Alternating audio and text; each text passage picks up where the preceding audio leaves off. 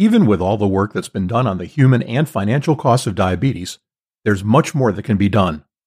What are the new initiatives, and what effect are they having?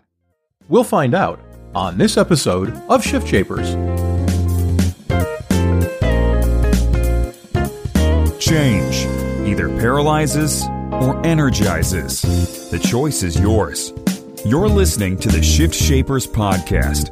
You're about to learn firsthand from businesses and entrepreneurs who have successfully shaped the shifts in their industries. Get ready to become the change that you want to see. Here's your host and Chief Transformation Strategist, David Saltzman. This episode of the Shift Shapers podcast is brought to you by Captivated Health, a captive insurance arrangement designed specifically for educational institutions. If you have clients in that vertical, you know the healthcare deck has been stacked against them. Today, Captivated Health offers the stability, control, and savings they've been waiting for. For more information, go to www.captivatedhealth.com or click on the company logo on the Shift Shapers website. On this episode of Shift Shapers, we're speaking with David Weingard. David is CEO of Fit4D. Even after all of these years, and even knowing as much as we know about diabetes, one of the largest challenges for all plans is still dealing with both the direct and the indirect costs related to that disease. And it's something that David has studied and is very knowledgeable about. And we're going to explore where the state of the art is in managing those costs and what can be done. And with that, welcome, David. Thank you. Pleasure to be here. Thank you. So how large is this population, and is it growing? So the population in the U.S. is about 30 million, and it's growing exponentially. We're projected within the next decade to have 1 out of 3 people in the U.S. having diabetes. That's huge. And I mean, as much as we know about managing the disease and causes and whatnot, is this largely lifestyle related? Part of it is lifestyle. You need to have a gene for diabetes. Just because somebody may get overweight or doesn't exercise or doesn't eat right doesn't mean that they're going to get diabetes. It's not, obviously, those things are not a healthy lifestyle. But if you do those things and have a genetic disposition to diabetes, then there's a higher likelihood that you will get type 2 diabetes. And keep in mind, it's confusing for a lot of people. There are 2 types of diabetes. One is called type 1 diabetes, also known as juvenile diabetes, because most people get it when they're young. And for type 1 diabetes, the body doesn't create insulin anymore. Basically, the person either has to take an injection of insulin each day or use an insulin pump to survive. Without that, they would just cease, they pass away in a few days, literally. I was diagnosed with type 1 diabetes myself at an older age, at the age 36, and we'll talk about that. The 90% of the diabetes you hear about, of the 30 million, is what's called type 2 diabetes. And that's where patients, they have a lack of regulation of the insulin in the body. And in a lot of cases, you can control type 2 diabetes with a proper diet, weight management, and some exercise. But more often over time, some type of oral medication or perhaps insulin is used to supplement it. Again, people can live a long time with diabetes as long as they take care of it. If they don't take care of it, the greatest cause of death from diabetes is cardiovascular disease like a heart attack, or having problems like neuropathy where you can't feel your feet or extremities or arms. And so it's really something that is really vital to take care of so that people can live a long and fulfilling life. So I know that in your thought process, you break the challenges facing health plans and diabetes management into 4 kind of questions or 4 categories. Can you tell us what those are? Sure. When we work with health plans, I speak to the chief medical officers all the time. They typically have a care management program in place, perhaps a disease management program as well. And they'll say, what's different about what you do? And when I drill down, I ask them, first of all, how are you dealing with the patients who are most poorly controlled? There's a blood sugar metric called A1C, which is the leading indicator of diabetes health. And it's measured through a blood test that people take when they go to their provider's office. So when people are poorly controlled, they have an A1C over 8. We're going to keep talking about that during this conversation, poorly controlled. And those are the people who are either not taking their meds, they're overwhelmed, they're not taking care of their health in a variety of ways. And those are the ones that are costing the health plan the most money, and the members are most risk, and it's not good for society in general. So, you know, the number one problem that the health plans are grasping and trying to solve for is how do they take care of the patients who are poorly controlled, who are not raising their hand on their own and signing up for a diabetes program or going to a diabetes training class or engaging in their program in disease management. That's one. Number two is, how does the health plan provide value to the providers? You know, in this day of performance measures and outcomes and quality measures, how does the health plan provide services that will help the providers who are at risk achieve their outcomes, measures, and scores? And again, diabetes is a triple-weighted quality measure on the Medicare side and is a highly regarded measure for diabetes in general. So having something that's a program that delivers results is absolutely key. The third thing is how do we deliver satisfaction for members in the health plan? How do we differentiate the health plan and the providers from the competition? And again, it's delivering personalized experience, meaningful experiences. You know, if somebody's grappling with diabetes and they're overwhelmed with it, if we're able to deliver a program either through the provider or through the payer, and it's a life-changing experience, then the patient is grateful and they're loyal to the provider or health plan that provided that services. So all those things come together into the need that's driving change in the landscape. In the past, this has been kind of maybe more art than science, which makes it a challenge. I think when we talk to clients in our practice and when our listeners talk to clients with programs like this, they say, can you show me a demonstrable, repeatable return on investment? How do you deliver measurable outcomes with a population that has all of these different variables? Yeah, it's a great question. So the clinical measure, as we just talked about, is A1C. And the problem is that you need to get the patient to the doctor's office to get that A1C test. So what we're going to do is we're going to do an outreach to the patient and build trust over the phone. We use diabetes expert clinicians called Certified Diabetes Educators. And those are nurses, dietitians, and pharmacists who have advanced training and certification in diabetes. And they begin to create a trusted relationship with the patient. And it's always the same CDE with the patient. And they engage over a period of 3 to 6 months and help get them unstuck from whatever's stopping them from having a healthier diabetes life. So, for example, one patient may be prescribed a GLP-1 medication, and the side effect of that is nausea in the first 30 days. So getting people through those first 30 days is absolutely critical and is different. The way we would engage with that individual is different than the way we're going to engage with a patient who walked out of the doctor's office, was told they have type 2 diabetes, and is completely overwhelmed and in fear, doesn't know what to do left. So the behavior change, the proactive engagement and behavior change is absolutely critical. And that's one way we move the dial. The other way is leveraging the resources that the person is willing to use. So, for example, there may be apps and there may be other technology that the plan or the provider has endorsed, and we could educate the patient on using those tools and talk about them. You know, so for example, recording the food that's eaten over the last week and then seeing how it impacts the blood sugar, or testing their blood sugar in the first place, which is most people don't test their blood sugar, but even educating them how to do that, why it's important, what it means. If they were prescribed a mealtime insulin, getting them to learn how to inject themselves and take it, get over their fear of the needle. There's a lot of titration involved. So all of this ties into a theme of education and proactive behavior intervention. The last part I want to bring up is around cultural sensitivity. And so we work with patients who are English speaking, Spanish speaking, and Chinese speaking. And, you know, one part is the language, but it's also respecting where they're coming from a socioeconomic part.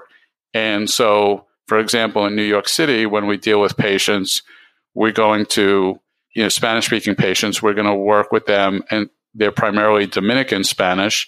And the food part of the discussion is focused on their kind of food. We're not going to talk about a Mexican taco with them, and we're going to talk about the food that they eat.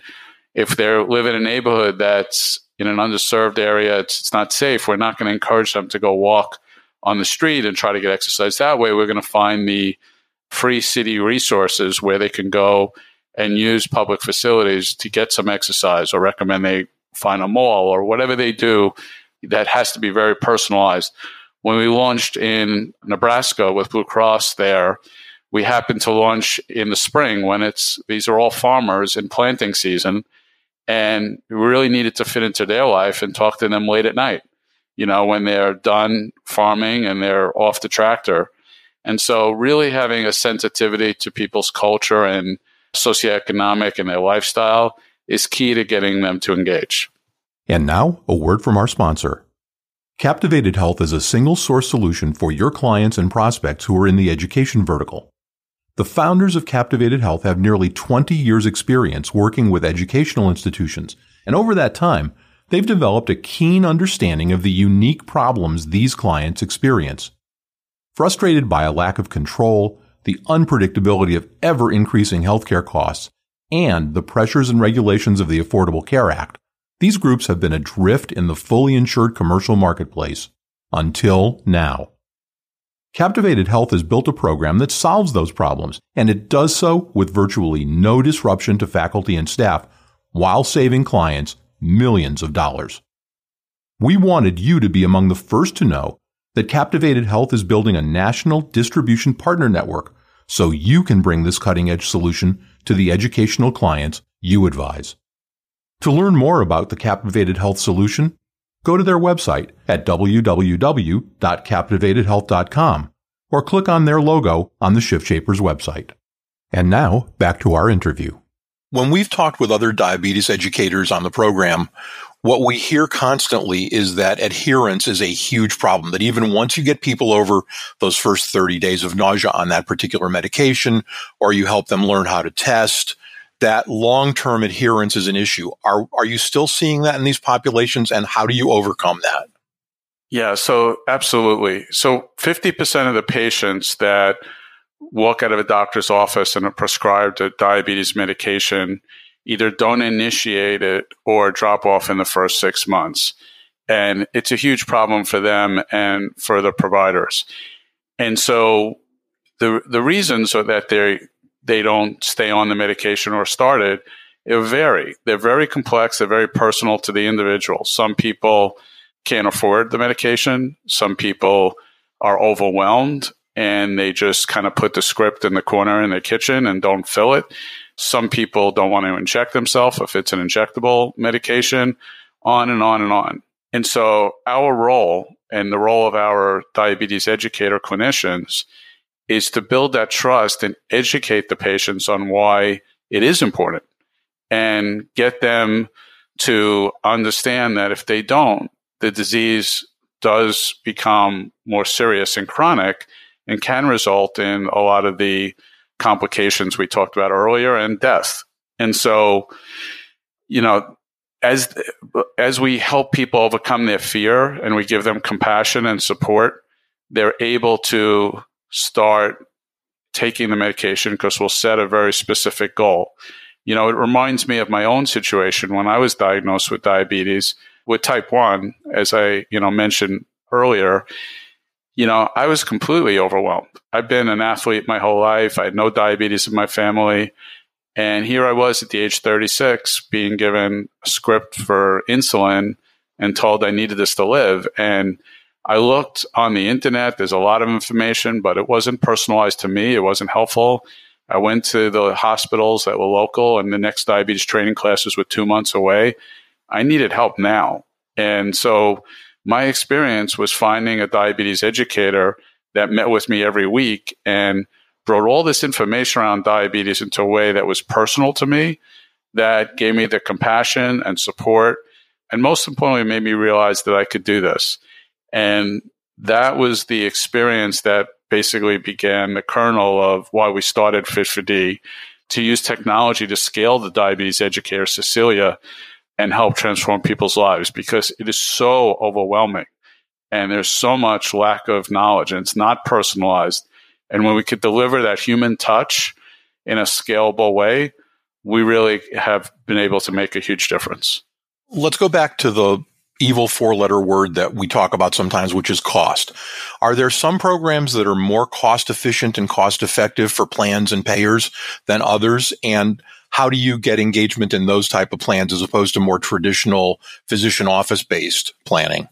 Yeah, so we spend more of our time focused working with plans that have a large number of people and obviously a large population with diabetes. And it's unfortunate, but there are large swaths of the country where you can, especially the Southern Belt, where, you know, diabetes can be as high as 25% of the population.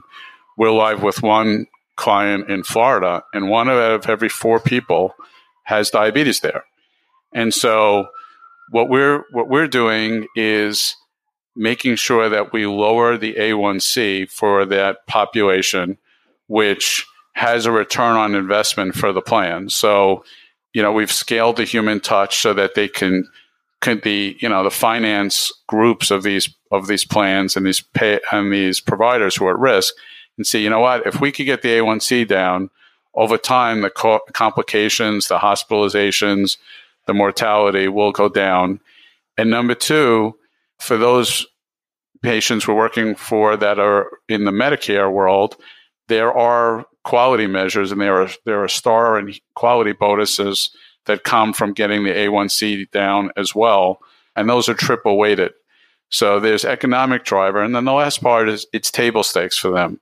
You know, for any of these health plans or large provider groups to differentiate themselves from their competition, they have to be able to say, you know what, I deliver a diabetes program that's meaningful and will help you.